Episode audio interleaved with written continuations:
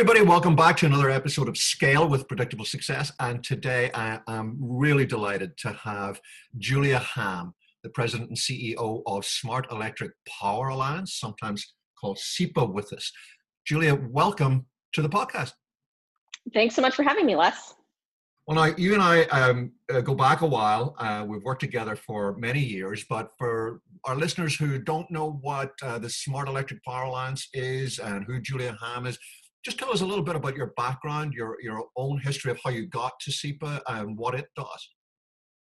Sure. Well, let me start with the organization. So, SEPA is a nonprofit and it's been around for multiple decades now. So, it was formed back in 1992 and actually has changed a lot over the, the course of the years. But today, we are focused on fulfilling our vision, which is a carbon free energy system by 2050.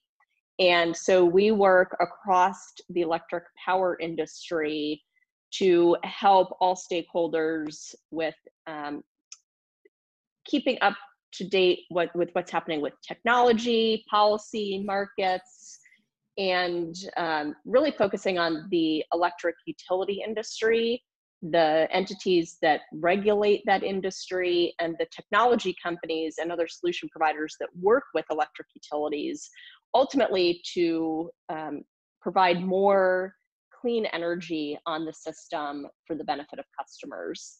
And we do that through education, through research, a lot of stakeholder convening and facilitation. We are not a trade association, so we don't do any advocacy or lobbying, but really focused on being a unbiased resource for information and problem solving for the industry. So I have been, uh, I, I, first started working for the organization a long time ago, more than 20 years ago now, when I was just a year out of college back in 1999.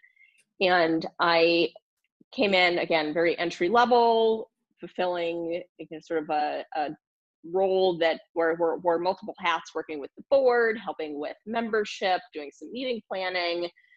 I left after a couple of years of doing that to go um, take on a different position uh, in a related organization but then came back as the CEO in 2004.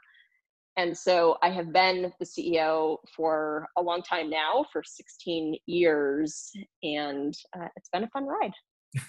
it sounds like a, it certainly sounds like a, a fun ride. And uh, you know, our listeners are um, uh, many of them, uh, just like me, they're uh, business model nerds. Uh, what's your essential business model? How do you how do you stay around Sure. So we have a relatively diverse uh, set of revenue streams. Although we'll, once we start talking about COVID, we'll we'll, yes. we'll, talk about where what needs to happen with that going forward. Uh, but about fifty percent of our revenue comes from trade shows and conferences, so convening in-person events. About twenty percent is from membership dues. Uh, another 10 to 15% is from government grants. And then the rest is from contracts with individual companies where essentially on a fee for service basis, we are helping them uh, with their own specific needs related to introducing more clean energy into their system. Got it. And so, as you alluded, you know, all of that's been upended. Obviously, we'll talk about that in a moment or two. But if we could just uh, spool back, um, uh, just I don't know, it depends how you look at it, either three months or 400 years to the pre-COVID time. Just as as you were coming into 2020 uh, in your world, in the world of SEPA, what was new, exciting, challenging? You know, what what did your big 30,000 foot uh, strategic uh, challenges and excitements look like before this all hit? So, well, we've been around for a long time and have been working with the industry on incorporating more clean energy. Really, where where we were coming into 2020 was that we we as an industry have reached this tipping point where um, it was a bit of a challenge in the years and decades past to pull people into this momentum of the importance of more clean energy for the purpose of really reducing carbon because of climate change. Right. And but we, we again in 2019 really was the tipping point where the industry realized that they had to step up and play a leadership role. This could not be the industry being reactive to policy mandates or reactive to individual customer um, requests and instead that they need to play a leadership role in driving change and that is a significant change and really put massive momentum behind SEPA because that, that is all what you know it is what we're about is helping companies right. do that and so there was this swing from for decades really trying to handhold and sort of pull people along to this momentum change of we don't need to pull people along anymore. They're right. going on their, they're going and they need our help. Right, right. And that was a long time coming and must have felt, you know, really good to have got there. Uh, and maybe beginning to get less of a sense of you, you know, with this Sisyphean task of pushing the rock uphill, you and SEPA and your uh, fellow organizations, and beginning to feel, okay, there's something's happening here and we can follow along and build on it. Or mm-hmm. there's a lot happening here and we can follow along and build on it. And then March, early March, mid March happens. I think I get the feeling just as we're recording this, coming towards the end of June, I think we're beginning to uh, come to a point where we're starting to be able to see a, a, bit of a shape of a narrative back in March. You know, I, I know for me, I, I at the time I just was doing what I needed to do. But I can now step back a little and say, okay, the first signs for me with this, and the biggest challenge was that.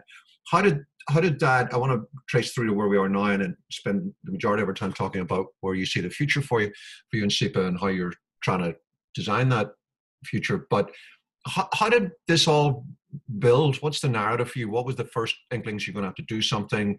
And you know talk us through just the pragmatics our folks would love to hear you know just the reality of what it was like to take your organization you maybe can share something about number of people if you're comfortable with that what were the mechanics of being the mm-hmm. ceo what did you need to do in march and april mm-hmm. sure and i can talk about that both from sort of an internal perspective with our staff our team and then an external perspective in terms of our work with the industry.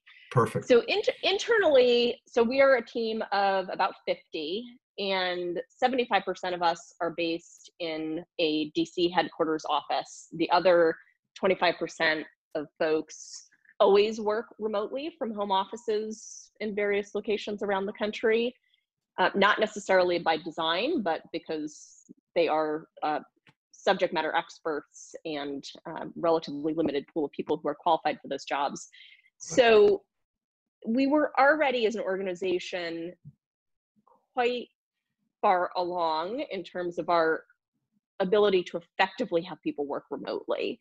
Uh, with 25% of the people always doing that, you know, we we had the technology solutions already in place there was already an expectation that when we did meetings we were using video so that our remote employees could video into those meetings and see the people in the room. So the actual transition going from an office environment to a remote work environment i would say relative to a lot of other organizations i think was pretty simple for us. Right. There were a couple of last pieces. Well actually this is um, I, I seem like a genius in hindsight you know there, there were a there were a couple of trial policies that i put in place at the in the fourth quarter of 2019 that made it oh. seem like maybe i had a crystal ball when i didn't. I was just just coincidence. But in uh, and were those around things like remote working? Well yeah so one one of them was that i had put in tra- place a trial policy that all employees could work from anywhere one day a week. And so, you know, we were testing that out, and see how we're gonna, gonna see how it went, and then I was gonna make a decision at the end of Q1 2020 whether that would be a, um, you know, a I don't want to say permanent, but a policy with no specific end date.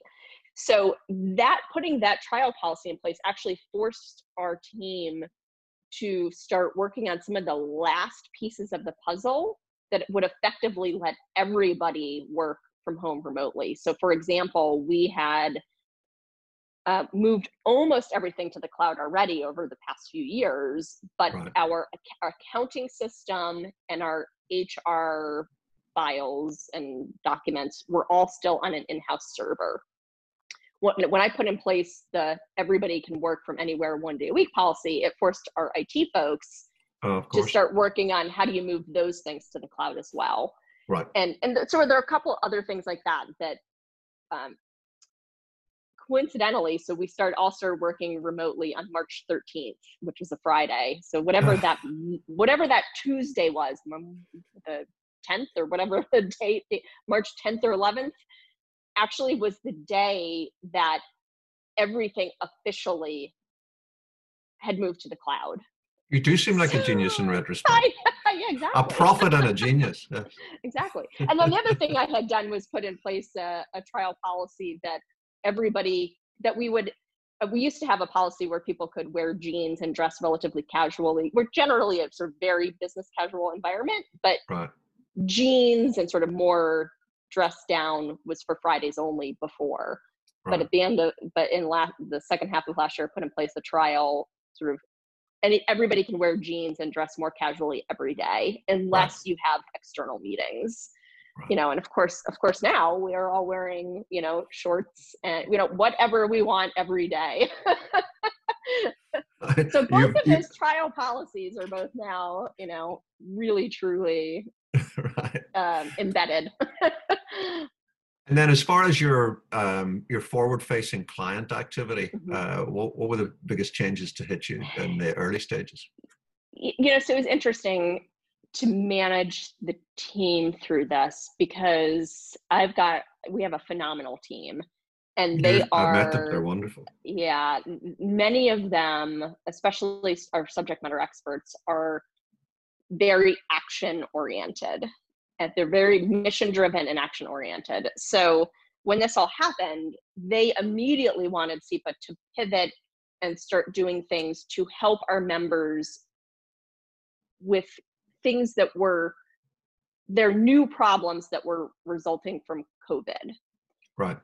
And, you know, I had to help the team take a step back and say, listen, I understand our, our customers, our members have this new set of problems in front of them, but they're not directly connected to our mission.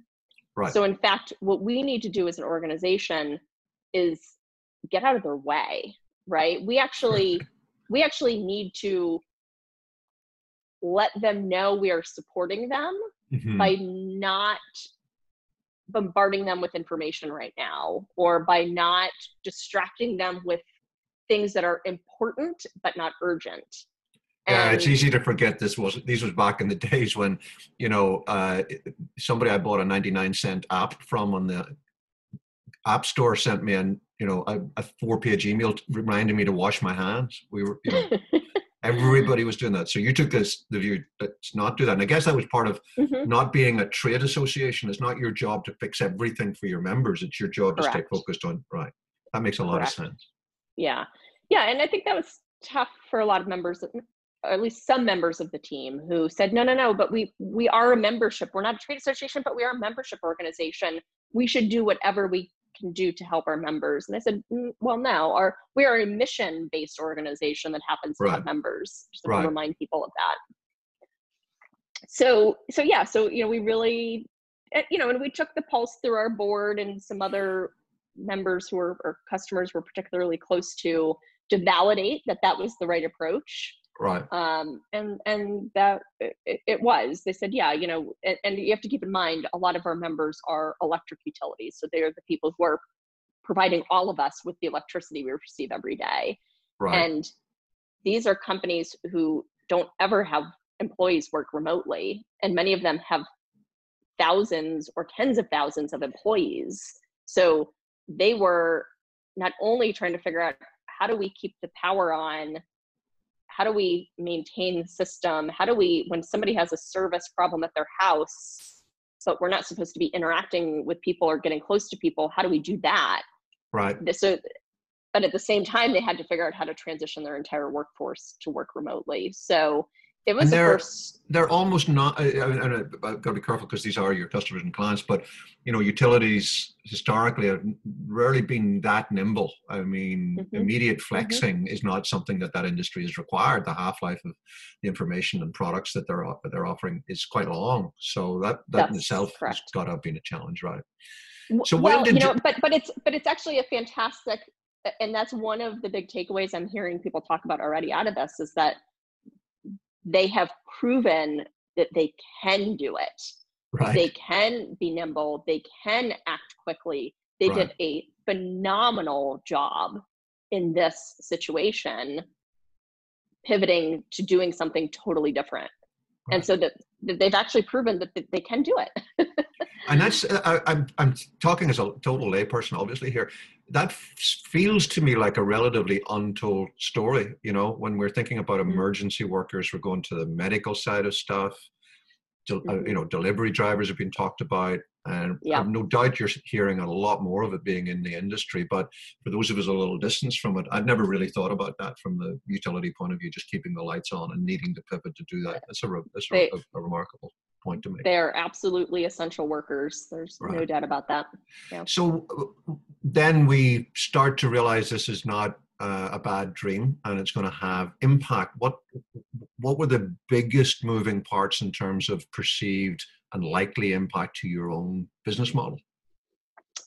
Well, yeah, well, for us, like I said, 50% of our revenue comes from getting people together in person for right. trade shows and conferences. So, um, yeah, we, you know, we host probably somewhere on the order of 15 to 20 in person events of varying sizes every year. And, you know, they, they literally range from taking a group of 30 people abroad for a week to mm-hmm. study what happens in another market up to a 20,000 person trade show right. and everything in between. So we, you know, again, in those early days, and I think it's sort of just as I'm talking to you, I'm sort of realizing what one of my own sort of personal takeaways out of this and sort of a what I think we did right and we'll be right back with Julia in just a moment to hear precisely what it was that she got right as a leader during this COVID crisis. We're also going to talk about the biggest single challenges she has faced as a leader during COVID, the changes she's made in running SEPA, how she and her team are approaching innovation, and much, much more. Now, if like Julia and me, you're an MSC, that's the most senior executive, whether you're the founder or CEO or managing director or lead pastor or madam secretary, whatever the title of the most senior person in your organization, if that's you, then you know one thing for sure. It can be really, really lonely up there. Sure, being the most senior executive is a great privilege and it brings with it great responsibility, but it brings great challenges too. And sometimes we just don't have the right forum to go and share those challenges at least not in a way in which we feel comfortable and supported, challenged, and held accountable. And I'm sure you've got a great team in your organization, a fantastic senior leadership team who supports you. But there are times when you're just not ready to share with your senior team just yet. And there are other times when you want to talk with people who have got a different perspective than from the inside of your organization. Sometimes you just don't want to distract your senior leadership team because of some of the other things that you've got going on. And you've almost certainly built a great support group of friends and family. But let's be honest. I know this and you do too. There are many times when you're grappling with a particular challenge, a growth challenge, either around your own leadership or the growth of your organization, and you just don't want to burden your friends or your family. And many times, even if you did, they often can't really help you. And that means they're left feeling frustrated and you're left feeling unfulfilled. And it's just because of that challenge, the challenge of it being lonely at the top, and yet I've got big challenges of my own to meet as a leader that I started the Predictable Success Mastermind Group. Julia Hamm, our guest interviewee today, is a member of the Predictable Success Mastermind Group, along with a group of like-minded growth leaders just like you. And perhaps the Predictable Success Mastermind Group might be exactly the place to go for the support, accountability, and encouragement you need in these incredibly difficult times. So why not go take a look, make your own mind up, head over to predictablesuccess.com forward slash mastermind and check it out. And now back to our guest today, Julia Hamm. Was that pa- patience? Is having patience was the right answer in so many of these situations because when March 13th came, that sort of seems like the day, right? Like right. March 13th, suddenly the light bulbs seemed to go off that this was real and meaningful for, for the US. Um, you know, we had a meeting, we were supposed to be a conference we were supposed to be hosting in early March um, of you know 400ish people we had you know another one and you know, basically every month we have at least one big thing like that and then our big trade show our 20,000 person trade show was scheduled for September. I watched as other organizations like us that host meetings all scrambled to postpone their events in late March and April. Originally, it was sort of late March and April. Everybody scrambled to postpone them to July and August. Right. And we waited. um, and in hindsight, right, all of those people that postponed to July or August just had to do it again. Now had to do it again, right. right? And they're back in the same position and we waited to make decisions. We monitored what was happening. We knew what the trigger points were if there were specific dates that were contractual or related to our our constituents our customers having to make decisions about whether they were going to go to something or not. But we did not rush to make right. changes right. to our plans and and i think that worked out for us well. I clearly did. Um, and that yeah. gave you some breathing room then. And uh, I noticed in the interactions that you and I have had during this time that um, you're following an arc that I see the the upper quartile of responsive organizations have followed as well, which is, you know, immediate triage, all hands on deck, just do mechanically what's needed, hold off, hold off, hold off, pivot, sure, any immediate pivots do that, but wait for the not for the smoke to clear because we're nowhere near that yet, mm-hmm. but at least to get mm-hmm. enough um, of a view uh, to begin to start to think creatively about mm-hmm. what do we do next. Uh, I've been calling it leading from 5,000 feet. You know, we typically we're used to being up here at the 30,000 feet level as leaders. We went down to runway level and we were good at that because it needed to be done. But now we're just up a little bit. You know, 5,000 feet level is nothing like what it was before, but we've got to start at least thinking about how to plan. Now, what has that felt like for you? Uh, have you been off on the mountaintop on your own a lot? Do you have a small team, a group that you work with a lot? Uh, and what are you what are you doing? What what tools are you reaching for to try to get your head wrapped around what next? What do I do next? So I would say that it varies well at, at, the, at the organization level i mean obviously you know I've, I've got an executive team so it's myself my chief operating officer and my chief strategy officer so the three of us obviously do a lot of that. We, we have to we have to press pause there just for a second for our listeners to make sure they didn't hear you wrong. You've got two strategy officers.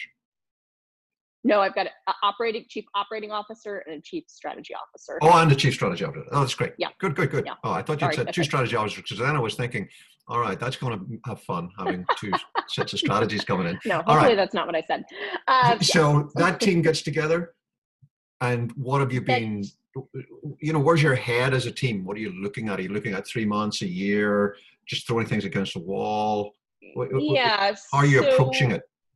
Yeah you know we, are thinking about things sort of the longer term things and, and, i'll talk about that in a second but i think it's okay. also important to note that we are also there are other teams of people that are focusing on specific pieces of the business and what that needs to look like. So, and that has been working well.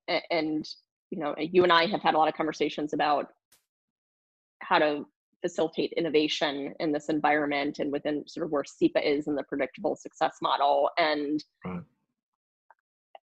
I do think it has been working well that we've got different teams of people thinking about planning and plans and shifting and innovating and pivoting. Um, but yes, at that at that executive level, it wasn't until again I, I was waiting for the dust to settle a bit. So at that executive level, our executive team started talking about scenario planning in oh, what is it now? It's June. So probably mid to late April right. uh, was when I felt as though the dust had cleared enough that I could reasonably start thinking about scenarios. Right. And so, and really from a time scale perspective, really primarily focusing on the next 18 months and thinking okay. about what I already had a grip on what this year looks like. I, you know, and this year's a lot. You know, this year is just it is what it is. It's right. it's not pretty. Um, fortunately, we're financially healthy enough that we can ride through using um, money we've got in the bank for this year. So my primary concern was around 2021. And yeah, you, you don't know, look like? With that emphasis on event planned events you don't have the option to wait till you get there. You've got to start thinking about that now right? Yeah yeah. otherwise it would be rinse and repeat from previous years. Yep uh, and, and so you know we created three scenarios for what we thought 2020 really again focused on 2021 but also one of the scenarios is sort of like absolute worst case, which then bleeds beyond 2021. um, but I think the more real, you know, we're hoping and I think of the more realistic scenario is that if we can manage through 2021, we'll be okay again.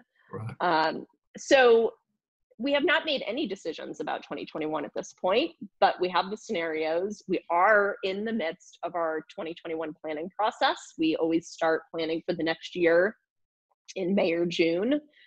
And so the team is planning now, but we won't make decisions until fourth quarter right. when, you know, so obviously we're never going to have all the information we need. There are still probably going to be a lot of uncertainties right. but it's sort of back to this patience point right? Yes, i'm going to wait yes. until i have as much information as i can possibly have until we have to make decisions about what 2021 is going to look like. So the team is planning with the full acknowledgement that from a resources standpoint we don't know what resources we're going to have available Right. And so they're planning with that in mind so that when we get to fourth quarter, we have a better sense of sort of what the financial picture might look like. We can then put into the official sort of final plan, which is always, of course, a possibility that could change as we get into 2021. Right. But the plan as we head into 2021 will be based on the best available information we have fourth quarter. Um, right.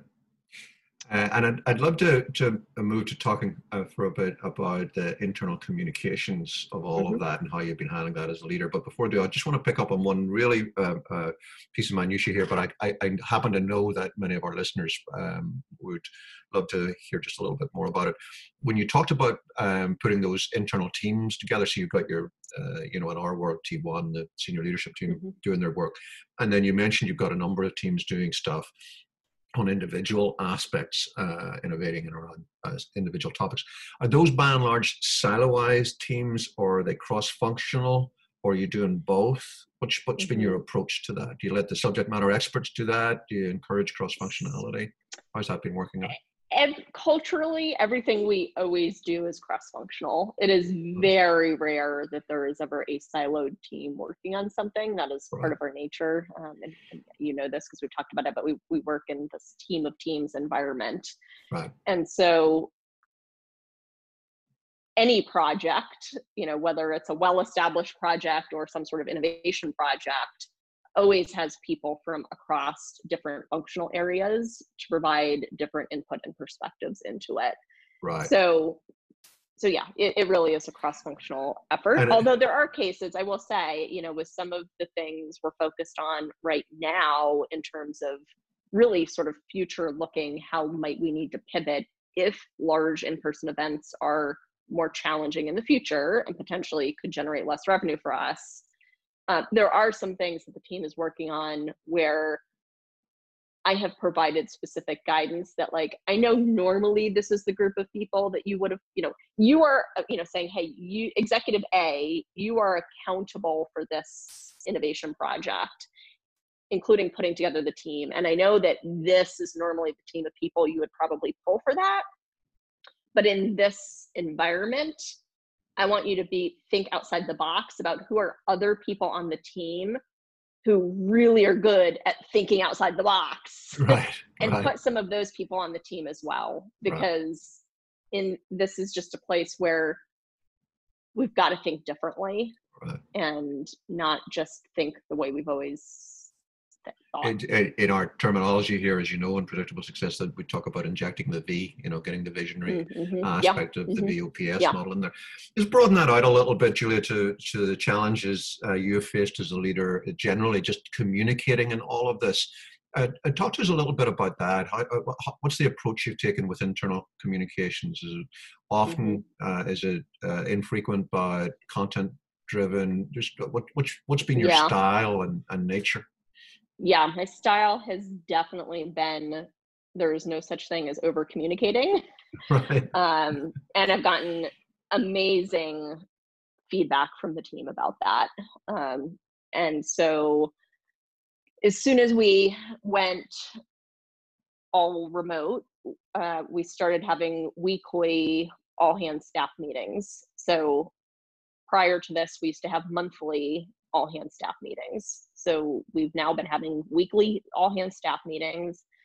Um, and one one of the the technology tools um, is that that had been in the plans but was not prioritized until we all went remote was essentially Slack. I mean, Slack is not the brand we use, but an internal Slack like tool, right. chat tool. Yeah. So that launched uh, within a week of us going virtual, and I am in every group, and I am constantly, and it's both the work related things but also the social things. I'm Mm. in the recipes group. I'm in the parents the parent support group. I'm you know it's i'm in the social distancing funny memes group you know but you know and it and, and i'm contributing and so people are seeing i'm i'm making sure that i'm really visible both both on a That's great. professional level and a personal level so that people still feel very connected to me but yeah over communicating and uh, you know i i feel like this is I, i'm saying this too many times but i'm not again this is sort of Yeah. i feel like i'm over communicating but i'm not because i'm saying it to different audiences right. but Right. one thing that really has stuck with me was a comment from a member of our team. So we do, we've always done quarterly staff surveys. So when we did the end of Q1 staff survey, you know, sort of it was happening the first two weeks in April. So I got the results mid-April. So so there were a few weeks of of COVID in that.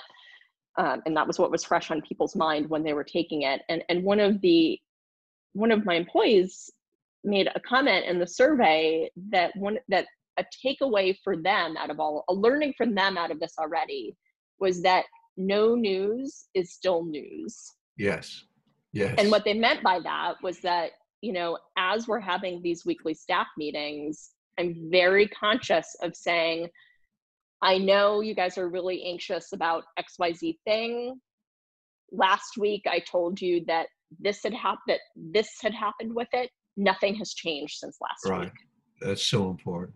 Otherwise, Yeah. people it's a vacuum and people fill it. You know, they Yeah. they th- they'll imagine stuff or presume stuff. That's really Mhm. important. And uh, uh, uh, probably a great segue into uh, the two questions I'd, I'd, I'd love for us to close out with. Um, one is just for you to reflect back on your own journey thus far. And I, I'm sorry to say that I think just literally this week as we're recording this, I'm beginning to get the sense that thus far is not as far as we thought it was. But thus far, what have you learned about yourself as a leader? And also, just as we speak, to hold us both uh, transparent, it's towards the end of, end of June. Um, what do you feel for sure for next year for SEPA? So, what are the what, have you learned about yourself as a leader thus far, and what, if anything, do you know for sure for SEPA for next year? Mhm. What I have learned about myself is that prior to this experience, if you had asked me, of what are my strengths and weaknesses as a leader, I would have said that my strengths are all of the external facing things that I do, and that my weakness is all the internal stuff. And what I've learned is that that's not an accurate statement what I enjoy and what I get energy from is the external facing stuff. But I'm actually very good at the internal stuff. I just don't enjoy doing it. so it's not a matter of it being a weakness and that I'm not good at it. It's just It's not what I how I prefer to spend Not where your preference was, right? Yeah, That's yeah, fascinating because I, I do I do recall you've said that to me many times that you know the forward facing stuff is where you felt your strengths were. But this has proved that you've actually got all that it takes to do the internal stuff. It's just not what was floating your boat. yeah. Yeah. And and what about the future looking forward? Oh, oh, jeez. I don't know. There, there's a. I feel like there is a lot of uncertainty. I mean, the only certainty is that I don't think the future will look like the past. Right, right. Right? That's as firm as You know, is, right? That's as firm as it is. yeah, as you it know, is. and when I, when I think about it from a how we operate standpoint, you know, we have had for years we've had a lot of our employees who are based in the DC area saying, "I don't understand why I can't work remotely." Right? Why Right. can't I work remotely all the time? Right. and you know, I never had a good answer for that. um, and I still don't have it, you know, and then now I'm like, well, I think we've proven yeah, that, exactly. There isn't any that reason. we there isn't any reason. I mean, do we lose do you lose some value from not being together in person? Yes. Right. But do you gain as much, if not more, in other areas than what you're losing in, you know, sort of that rapport, you know, sort of the, the water cooler chat that happens physically? And I think I land at it's either a wash, you gain as much as you lose, or maybe even in a number of cases, you gain more than you lose. Right. Right. Uh, so, Certainly, uh, March wasn't the time to assess that. Uh, maybe not even early April, but I think we've all begun to get a sense of whether this has been a net positive for each of us Mhm. individually or not. And I, I do think one of the things that I'm uh, hearing and watching and seeing is that if and when we do get back to the point where that's an option, uh, I think the the cohort of folks who will always want to come in every day, there'll still be that cohort, but it will be smaller. The Mhm. cohort of people who, given uh, the option, would want to continue to work from home will be much larger. But I think there's a whole new thing evolving, which are folks not only entirely comfortable with, but who want a distributed approach, who want to be able to yes. come in and get that vibe when they need it, maybe use it for strategic thinking, creative thinking, just as a break in routine, but who can then snap back and maybe get into ultra productivity mode when they're working in a more isolated environment. hmm hmm One way or another, uh, you know, one of the reasons I asked you on, uh, Julia, is because of the um, just the sheer privilege of watching you operate. And in a sense, I've had the privilege of seeing your brain work through a lot of those things. As we've discussed many of the options that you have, and, and it, it just is a remarkable job that you've done with SEPA. And I really appreciate you coming on and sharing with us here. And I know our listeners will take so much away from it. Um, I've said to some of the other folks um, recently on the podcast that uh, I, I really want to come back in a year from now, and wherever we are, uh, as long as we're around, and touch in and see, you know, how have things developed because we're we're in a massive, amongst many many other things, much of which is uh, you know hugely negative. We're in the middle of a fascinating case study, you know, uh, and, I, Mm-hmm. and I would love to explore a little longer. But for now, Julia, thanks so much for joining us. Oh, thank you, Les, and, and not just thank you for having me on, but thank you for all the guidance you've given me. You've been a huge help, and uh, couldn't have gotten to where I am without some of the insights you've given me throughout this journey. So thank you. My, my pleasure. Thank you. Thank